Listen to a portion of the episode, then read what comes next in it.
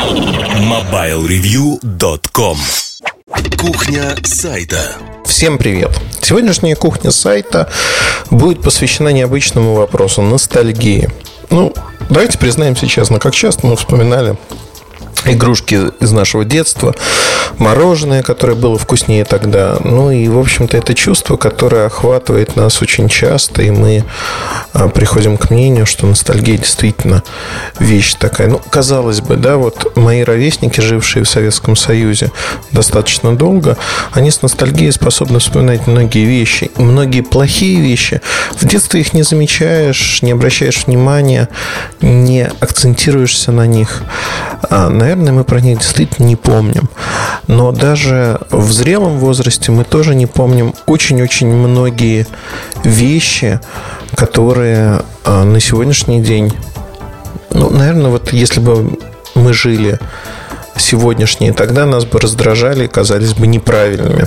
Ностальгия как раз-таки является тем чувством, когда выметается все негативное, остаются только позитивные эмоции.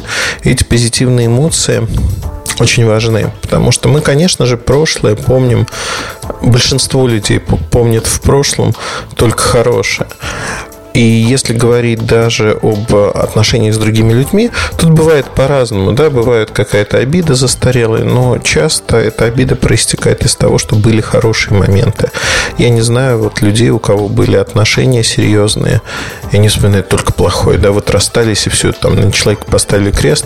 Только плохое по-разному бывает. Но а, вот ностальгия в аспекте журналистики, а, в аспекте материалов, любых материалов, там, подкастов, каких угодно.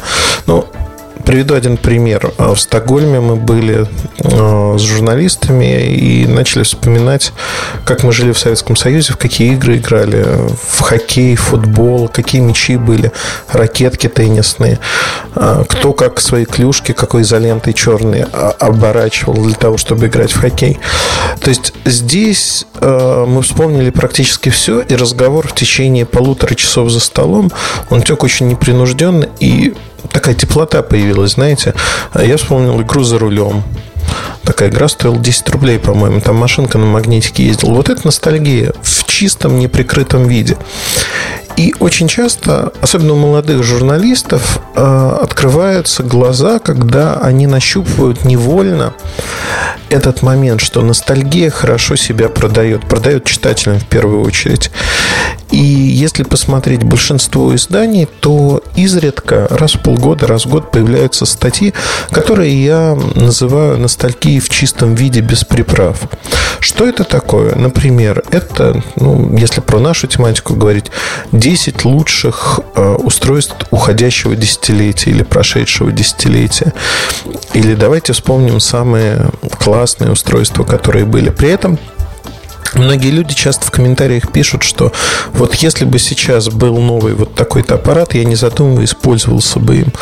Это тоже ностальгия, которая окрашивает наши впечатления от этого аппарата совершенно в другие краски и говорит о том, что на сегодняшний день э, я готов снова взять этот аппарат в руки, там, я не знаю, Nokia 6210, например, и пользоваться им. Ну, на самом-то деле ты достаешь Nokia 6210, берешь в руки и понимаешь, что пользоваться им ты не можешь сегодня, тебе не хватает этого, другого, а, тебя бесит то, что даже не черно-белый экран, а контакты надо искать вот так медленно и, и прочее, прочее. Вот здесь мы натыкаемся на то, что кого-то это возможно устроить, но большинство людей нет. И ностальгия очень обманчива. Она обманчива, и в работе журналиста надо четко понимать, что ностальгия тема богатая, но обманчивая. Обманчивая именно тем, что в ней очень легко погрузиться и попытаться, в общем-то, эксплуатировать эту тему постоянно. А ностальгия – это приправа в прямом смысле этого слова это приправа к вашему блюду. Когда вы рассказываете о чем-то, вы можете вспомнить иные события из прошлого, которые окрашены позитивно для ваших а, читателей, те или иные устройства вспомнить, но говорить о том, что ностальгия должна полностью обволакивать ваш материал и составлять его основу, нет. Все-таки люди приходят, как правило, читать что-то новое. И если вы пишете материалы, отсылающие к прошлому, ну, там, я не знаю, не историю конкретного продукта, телефона, компании, а именно давайте поностальгируем, вспомним, как деревья были большими, трава зеленая и тому подобные вещи, то таких материалов не должно быть очень много.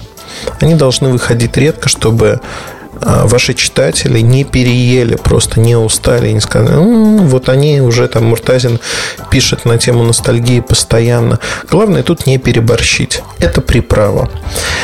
И эта приправа, она может как знаете, вот когда пересолите или переперчите блюдо, есть невозможно. Там рот горит или солено слишком, пить хочется. Вот тут то же самое. Ностальгия должна быть в меру. В меру для того, чтобы вы могли использовать ее очень эффективно. Приведу простой пример. Когда вы рассказываете о неком продукте, новом продукте, там, флагманском смартфоне, конечно же, надо вспомнить предыдущий смартфон и, например, родоначальника линейки. Вот это ностальгия в чистом виде, как приправа. Когда вы говорите, ну, например, выходит iPhone 5s, и вы говорите, вышел iPhone 5s, а вот давайте вспомним первый iPhone, который был вот таким металлическим, это тоже металлический. Он производил некое впечатление. Вот iPhone 5s производит примерно такое же впечатление. И это будет ностальгия в чистом виде, не прикрытом, но при этом вы главное, что не переборщите. Вы создадите ее в достаточно хорошем количестве для того, чтобы это блюдо было правильным. Если говорить о том, как применять ностальгию, ну, более целенаправленно, тут э, важно понимать э, простой момент, что то, что вы пишете или то, что вы снимаете, записываете подкаст, всегда имеет разные аудитории. И если вы понимаете, что в вашем издании аудитория очень разнообразная, то можно а, ориентироваться на тех, кому вы пишете. Но всегда есть одна большая проблема. Проблема называется возраст журналиста, который пишет, ностальгирует, назовем это так.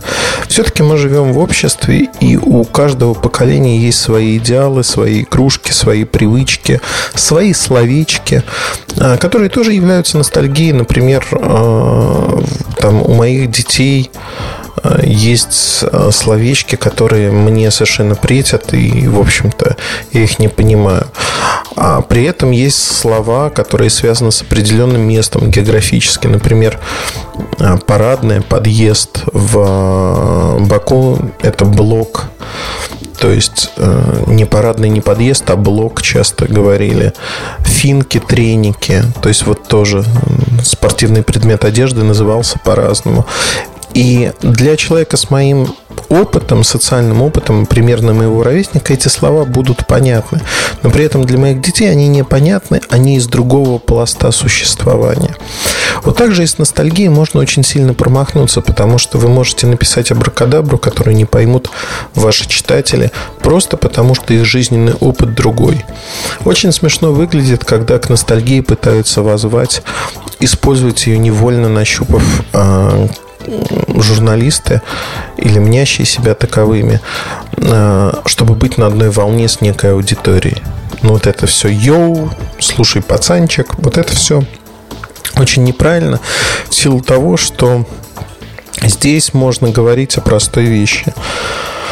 Это попытка мимикрировать под аудиторию, которой ты не являешься.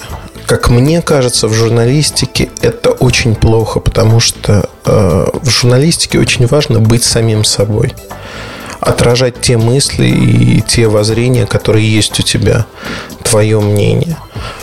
Это не значит, что свое мнение надо насаждать.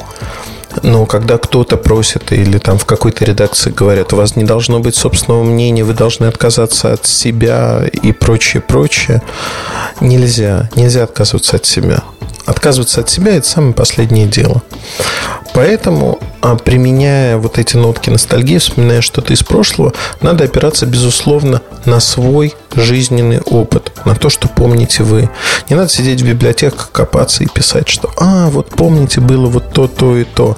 Потому что первый же вопрос раскроет вас, раскроет то, что вы не знаете, как это было, вы не играли в эту игру, и больше того, вы не понимаете правил этой игры. А, был товарищ, который уехал жить в США, Почему был? Он есть наверняка, но мы не общаемся достаточно давно, лет пять уже как. Но вот пять лет назад он приезжал в Москву, мы общались, и он рассказал очень хорошую историю, которая мне... Живет он в Балтиморе, а, которая мне показалась очень типичной и вот как бы к ностальгии апеллирующей. Он решил подвязаться журналистом и написать некую статью на спортивную тему. Он сам занимался спортом, но бейсбол не его, не вырос он на бейсболе вроде как разобрался в правилах и э, провел очень много времени для того, чтобы написать статью. Он написал статью. Статья получилась э, удивительно интересной, вот с нотками ностальгии. Давайте вспомним матч 47 года, в котором там такой-то человек сделал то-то, то-то. При этом для него это было пустым звуком, по сути.